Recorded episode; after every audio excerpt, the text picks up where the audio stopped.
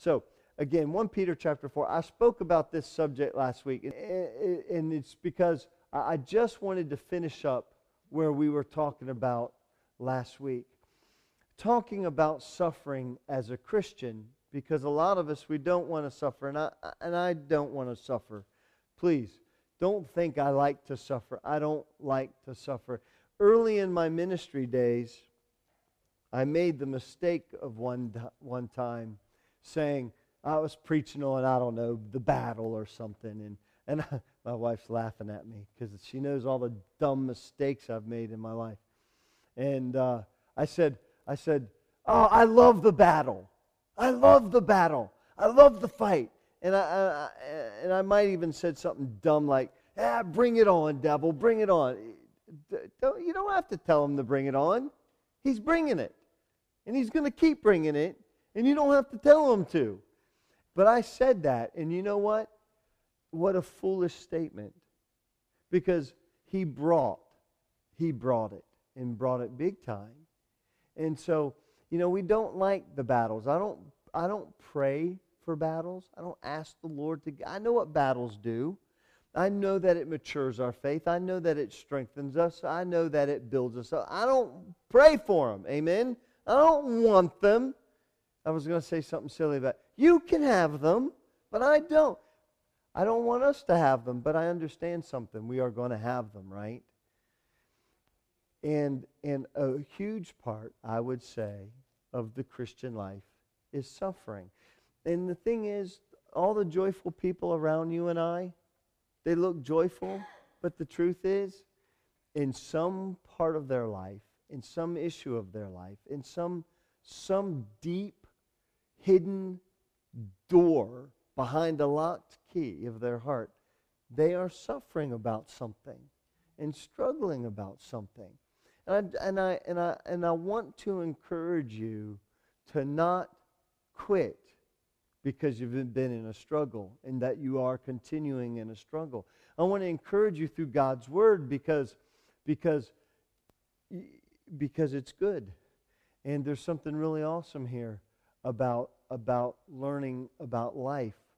I'm not trying to be a downer, but but when you serve God, when you're really living for Jesus, there's suffering involved.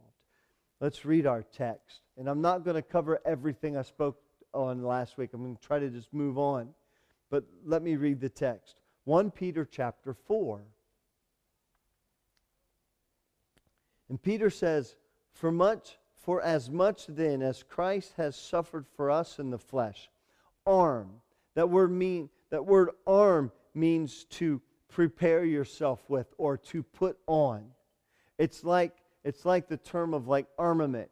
When the soldier puts on armament, to go into battle, Peter is saying, For as much as Christ has suffered for us in the flesh, arm yourself likewise with the same mind or the same thinking that Jesus had about suffering. In essence, that suffering is good. Because Jesus suffered to pay for our sins. Without that suffering, we'd have no forgiveness. Christ thought it was necessary. Christ knew it was necessary Christ thought it was profitable. He knew it would be profitable for mankind that if he suffered. So Peter says, take on that same thinking in your own life about suffering. Because he that suffered in the flesh has ceased from sin. That he no longer should live the rest of his life, the rest of his time in the flesh, to the lusts of men, but to the will of God.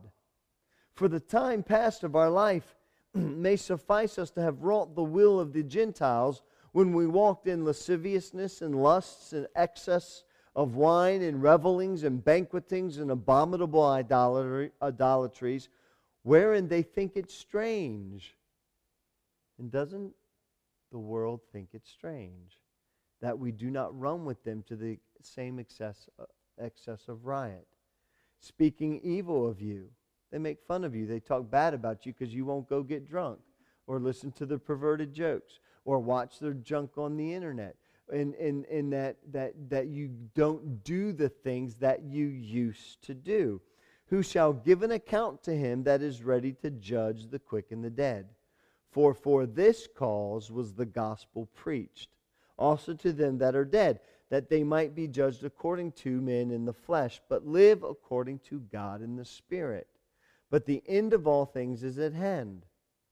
Be ye therefore sober and watch unto prayer. And above all things, have fervent charity among yourselves. For charity or love covers the multitude of sins. Use hospitality one to another without grudging.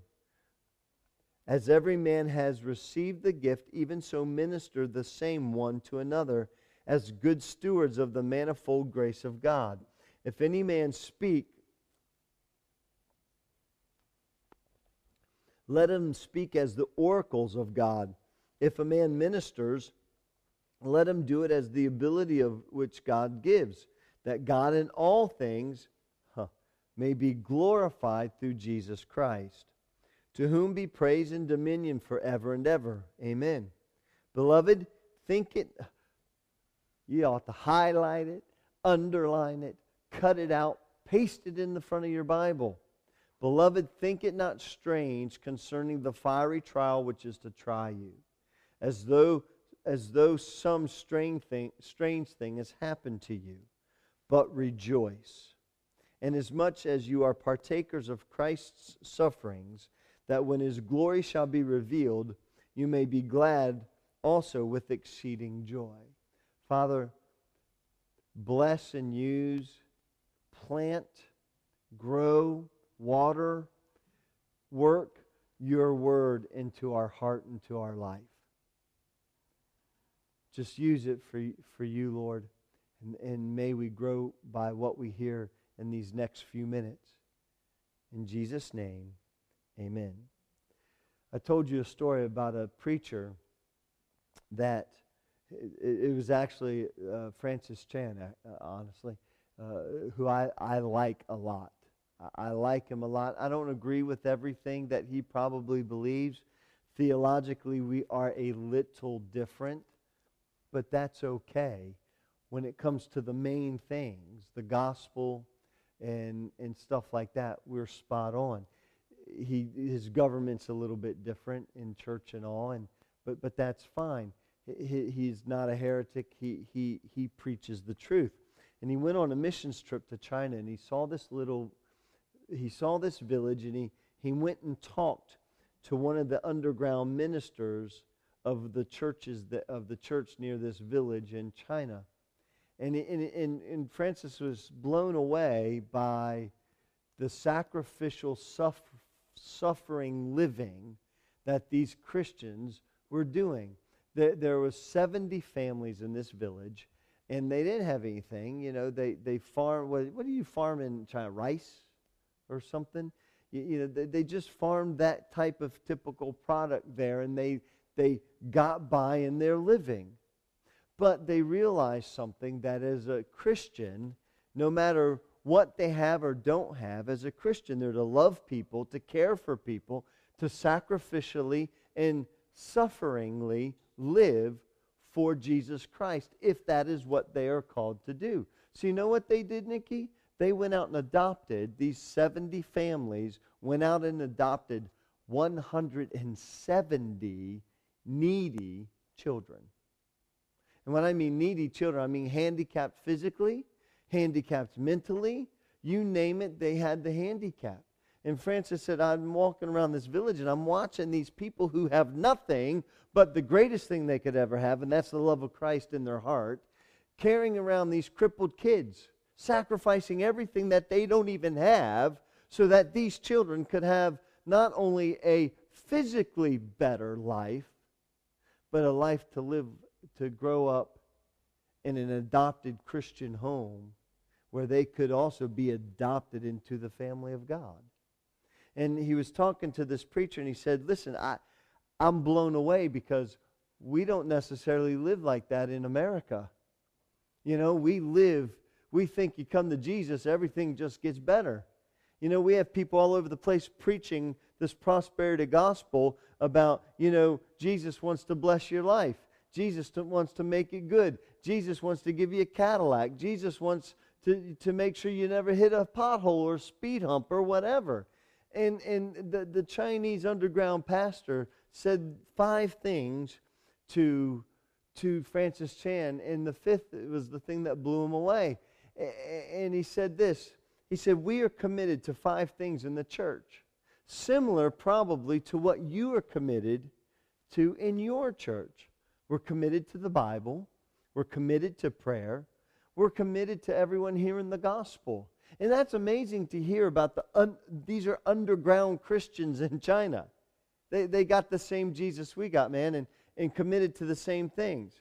He said, We're committed to regularly expecting God to do miraculous things.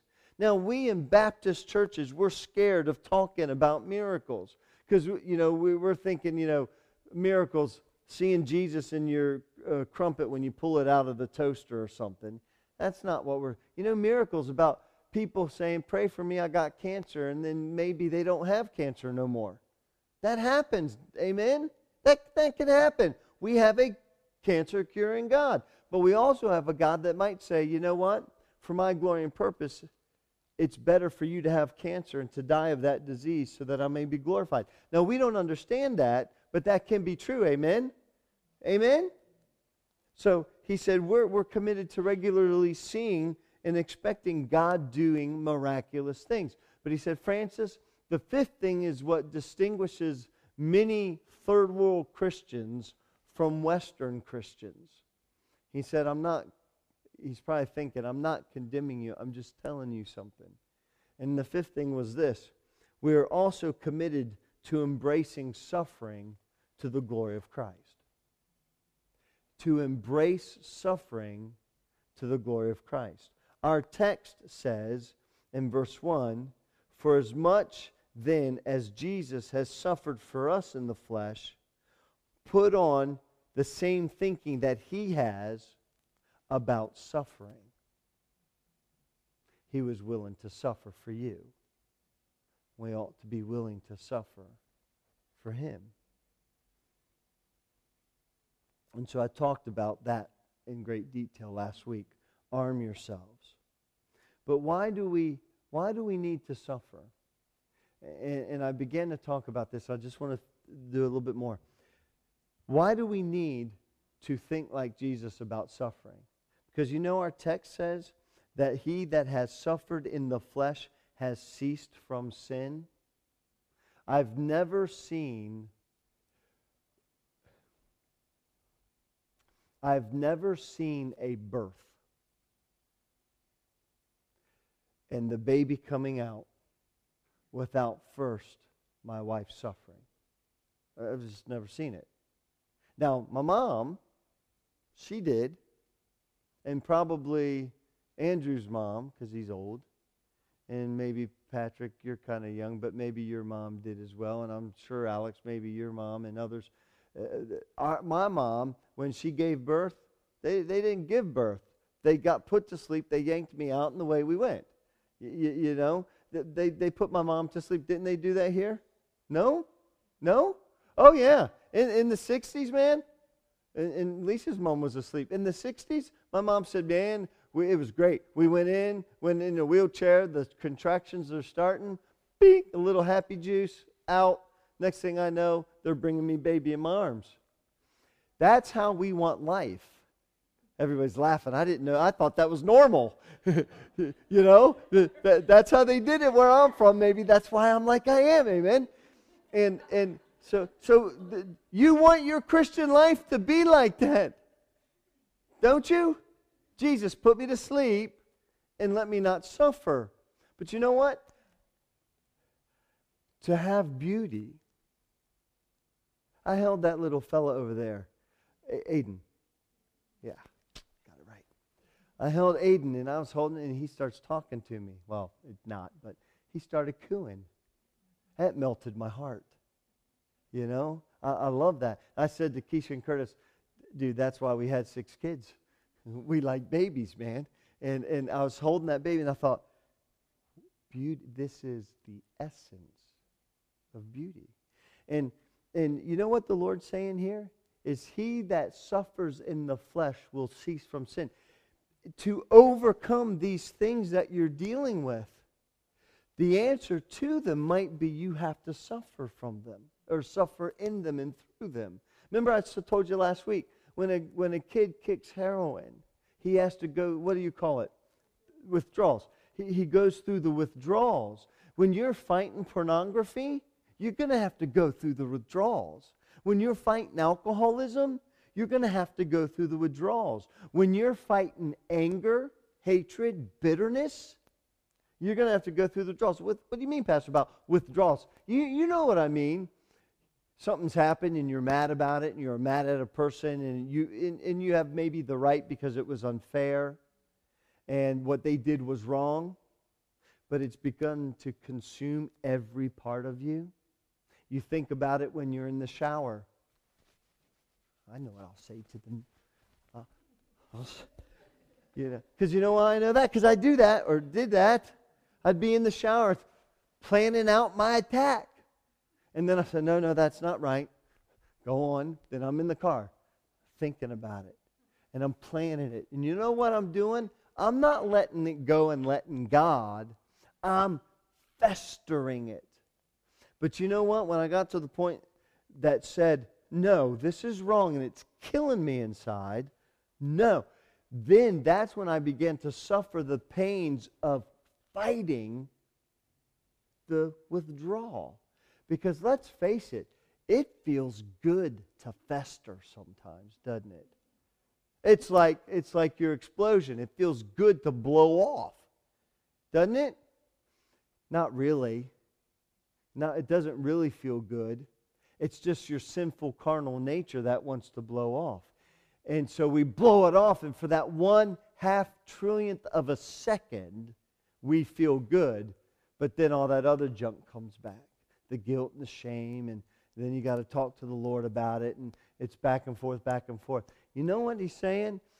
Instead of, instead of you wanting God to take away all the pain wanting God to take away all of our burdens and everything, what we need to do is understand that maybe what's happening here is God is teaching you something through these situations. And what we need to do is not look at it as a bad thing, but look at it as there's something down the road. There's a victory down the road. There's beauty down the road. Because I'm sure, Keisha, probably in those three minutes that you were in delivery, I have no idea how long you were in delivery. I don't want to know private stuff, okay? It's all painful. I'm glad and praise the Lord I'm a guy so many times after my wife has had babies. Amen. But but you know what? During it was hard and painful. But you wouldn't trade any of that pain in the sense that if you had to trade the pain in for no pain, you'd have no baby. You'd take the baby and keep the pain, wouldn't you? if, you, if, if your only option was no pain, no baby, I'm sure there'd be, you couldn't give up Aiden, you know? Just realize that in the suffering of the things that we go through, there is something on the other side. And we will never know unless we suffer through it. Jesus said in that verse, He that suffers in the flesh has ceased from sin. Uh, fighting against sin is suffering against sin. You know, when we suffer in the flesh, we're to arm ourselves with the same way of thinking, because whoever has suffered in the flesh has ceased from sin, so as to live for the rest of the time in the flesh, no longer for human passions, but for the will of God. When we suffer in the flesh for these things, you, you know what? We will know we're, oh, mm. I get so excited, I, I get lost in my thing. Listen to this again. Suffered in the flesh. Get the same thinking that Jesus had about suffering, because whoever has suffered in the flesh, you've overcome that thing. You don't overcome it by giving into it, but you overcome it by fighting it through the Spirit of God, through His Word, through people around you. You know, get an accountability person. Find somebody to pray with you about things. Find someone that you can pray for about them, you know, for them about things. You know, prepare yourself. Go into battle, not by yourself, but with everything God has given you to go into battle for. And then suffer through those things. Don't give in to them. Don't give in to the temptations of sin. Suffer through them so that you can, what? So that you don't live the rest of your time in the flesh with those human passions, but you live your life to the purpose and the will of God. What's the purpose of suffering? In many ways, it's so that we can live to the will of God. It takes suffering at times, folks, to kick sin. You remember Joel? Now, if you remember Joel, raise your hand because there only should be a few. Oh, a good, half of you. And that old boy, let's face it, no one in this room thought he'd ever get right, probably. You know, oh, Joel, he. Oh, no, no, no, not the African Joel. The drunk, dopey Joel. That one. Okay. All right. A few of us. I'm sorry. Y'all were looking at me like, what are you talking about? Joel came in on Christmas Eve. He called me up. Give me five extra minutes and I'll let you go. Is that okay? All right. He called me up and he said, hey, No lie, I remember as if it was yesterday. Hello? Hi, do you take heathens in your church? That's his conversation. Oh, I wish more heathens would call me. He said, Do you take heathens in your church? I'm sitting at the dinner table. I, uh, see, yes, yes, we, we take heathens, all types. Okay. And I'm, I'm talking, I'm thinking, he's not coming. We start the Christmas Eve service. We're up here singing silent, singing whatever. And he comes walking in that door with the hoodie over his head like this. And I'm sitting up there, standing up there, and he's walking with his hoodie like this. Really. And I said, Dear God, in my head, please don't let him sit down front. Lord, whatever you do, just put him in the back. He, he's going to draw all the attention. I'm such a I'm such a dummy, aren't I? Guess where he sat? Right, yeah, right there in that seat. We start singing Silent Night. Silent night, right? Not him. Silent night. Uh, uh, holy night. He's rapping Silent Night. The cigarette smoke was so bad, I could smell it here and it just wafted everywhere. For months, he came off and on. Jacob was so fearful of this guy that he'd have nightmares at night about Joel climbing up in a ladder into the bedroom and kidnapping him. Because this is about five years ago. Joel would, at church, Joel would chase him around the building. Joel thought it was fun and Jacob was having a good time. No, Jacob was running for his dear life. I kept working with Joel to get him into rehab, and I'd find him a rehab. At the very last minute, he'd say no. And I couldn't get him into rehab. And one day we're sitting here, and everybody had left. Was a Sunday night. and, I, and I was just, again, for the umpteenth time, went through the gospel with him. And he said to me right there, he said, Steve, I, I want to pray and ask Jesus into my life. But I think I want to do it because you guys have been so kind to me and you love me and you've accepted me just like I am. And, and I want to please you. And I said, But Joel, you can't get saved because you want to please me. It's because you understand your sin before God. And I'd given him a Bible the week, a week, seven days before. He read most of it in that week. How do I know? Because I would say a verse. He goes, "Oh, oh, I, that that's in that book of Acts thing, isn't it?" I said, "Yeah." He goes, "Oh, that's that's in the old part of the Bible." Uh, yeah. He just knew. The guy was brilliant minded, but he had been devastated by drugs and alcohol. He goes home. He said, I'm just going to go read the Bible. The next morning, a voicemail was on my phone, and it said, Hey, hey, hey, hey, hey, hey, I did that thing. I did that thing. I don't know if it worked, but I, I feel different. I did that thing. Call me.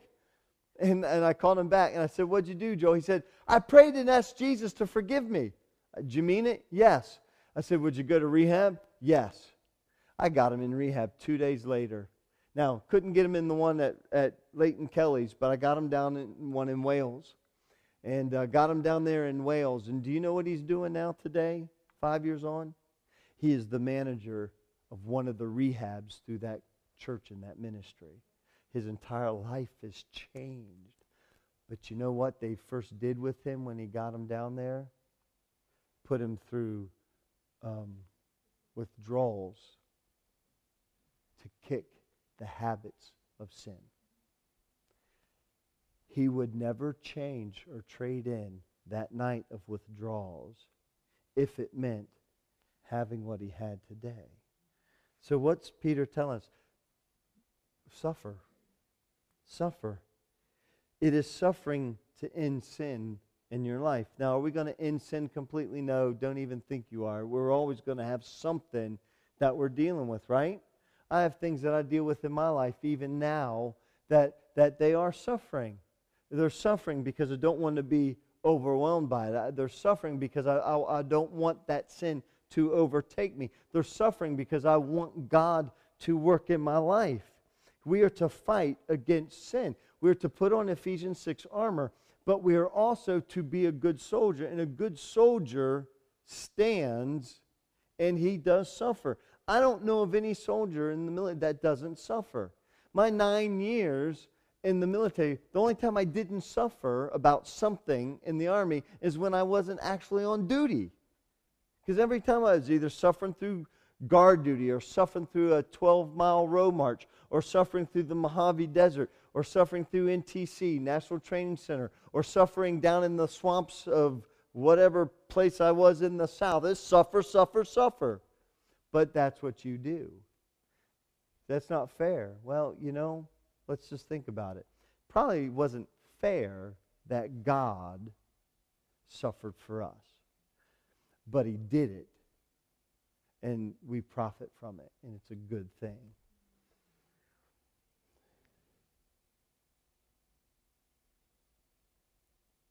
You know, we need to get to the point, I think, sometimes where in verse 3, it says, For we have spent enough of our past lifetime in doing the will of the Gentiles. You know what Peter says? I know I've taken five minutes. Forgive me. I'll finish and we won't do this. We'll do Romans next week. It says, you know, we've spent enough time in our past lifetime in doing the will of the Gentiles when we walked in all these different sins. You know what he's saying? Get to the point in your life when you realize enough is enough. Enough is enough. And, and decide not, I, I've had enough of that. I don't want any more of that. You know, the fight against sin is, is a continual thing, but we get to this point we need to say, I don't want to be an alcoholic anymore. I don't want to be to be suffering the effects of this sin of whatever it may be. Peter says, enough. We've spent enough time doing that stuff. We've spent enough time living the life of the world. We've spent enough time as a lost man doing the things that a lost man does. I don't need that anymore. And as a Christian, you need to remind yourself what that life was so that you don't go through the door again. I know what the doors were. I don't want them anymore. I just want the Lord. I want God. I want Him. Why? Because you know what? My heart's different and my mind's different. But until I see Jesus, I'm not in my glorified body. So I still have the warring of temptations and the natures that I have, the, the holy nature and the sinful nature. They don't like each other and they battle with one another. And as I walk in the abiding presence of Jesus Christ, I will overcome these things. But if I give in and stop walking in the abiding presence of Christ, I will give in to these things and I will be consumed by these things. Decide enough is enough and walk with Christ. You know what? In verse 6 and 7, it teaches us how to do it we need to exercise self control.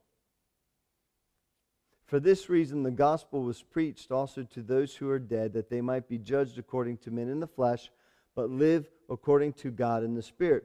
But the end of all things is at hand. Therefore, be sober, be serious, and watchful. Why? Because they affect your prayers. You know what he's saying? Exercise self control. Therefore, be self controlled and sober minded. Why? For the sake of your prayer life. for the sp- sake of your spiritual life. The goal in being in tune with God is so that we can pray. Because, hey, if your mind is filled with rubbish, how can we really pray? If our life is filled with all the sins and junk that we're doing, how can we really pray? It's, it's right there in the text in verse 7. Therefore, be serious and watchful in your prayers. Why? Because the end of all things is at hand. The end is coming, and we don't have time to live like that anymore. We need to live for God because I'll use an analogy for, for football, American football, because that's all I know, really. But we're in the fourth quarter. There's two minutes of the game left. You're down by seven. There's no time to just sit on the ball. You got to move the ball towards the goal. I don't know if you understand that analogy, but you can probably figure it out. The game's almost over. You're losing. You're losing, but the ball is in your hand. You make the move. You go forward. You just don't quit. And this is the Christian life. You know, guys, don't be surprised. Don't say, God, why? Look, look at verses 8 through 12. I tell you what, just go to verse 12. And when you have more time, read verses 8 through 12. It says, Beloved, do not think it strange concerning the fiery trials which are to try you, as though some strange thing has happened to you. This is the battle of life that we're living in as a Christian. But it is, no re- it is not the excuse to give in. Well, I gave in and quit because I'm in a fight and the fight got too much. No, no. Remember what we said this morning? In the fight, depend on God's Spirit. Depend on the power of God to enable you. Trust Him. Let Him work in you. But whatever you do, you don't stop. Whatever you do, you never quit. Whatever you do, you don't give in. And if you sit here this morning and you think, I just don't really have the desire anymore to move on, I don't really have the desire to hunger and thirst after God, I really don't have the desire. I don't have what you have, Pastor. I don't have what you're talking about, Pastor. I don't have what the people around me have, Pastor. Then this is when you need to realize there are serious alarm bells going off, and you need to seek the help of iron versus uh, sharpening iron. You need to seek someone to come up to you and say, Look, pray with me because I'm battling this thing and I, I just can't do it. And then together we can understand these things and help you and encourage you. If there is that lack of desire, that's a siren. And you ought to do something about it. And don't if you're struggling today, don't think people think bad about you because I'm struggling, Lisa's struggling, Curtis is struggling. Dee is struggling. Nikki's struggling. Sheila probably not struggling. She's perfect. You know, Teresa's struggling. We're all struggling. And we're in it together. So just realize this. This isn't sad and doomy and gloomy. It's just the reality of things. You want victory? Hunker in like a good soldier. Put on the armor of God and arm yourself in that armor of God with the same thinking Jesus had. Dude, it's okay to suffer because it's actually profitable and much of part of our lives to suffer for the glory of Christ.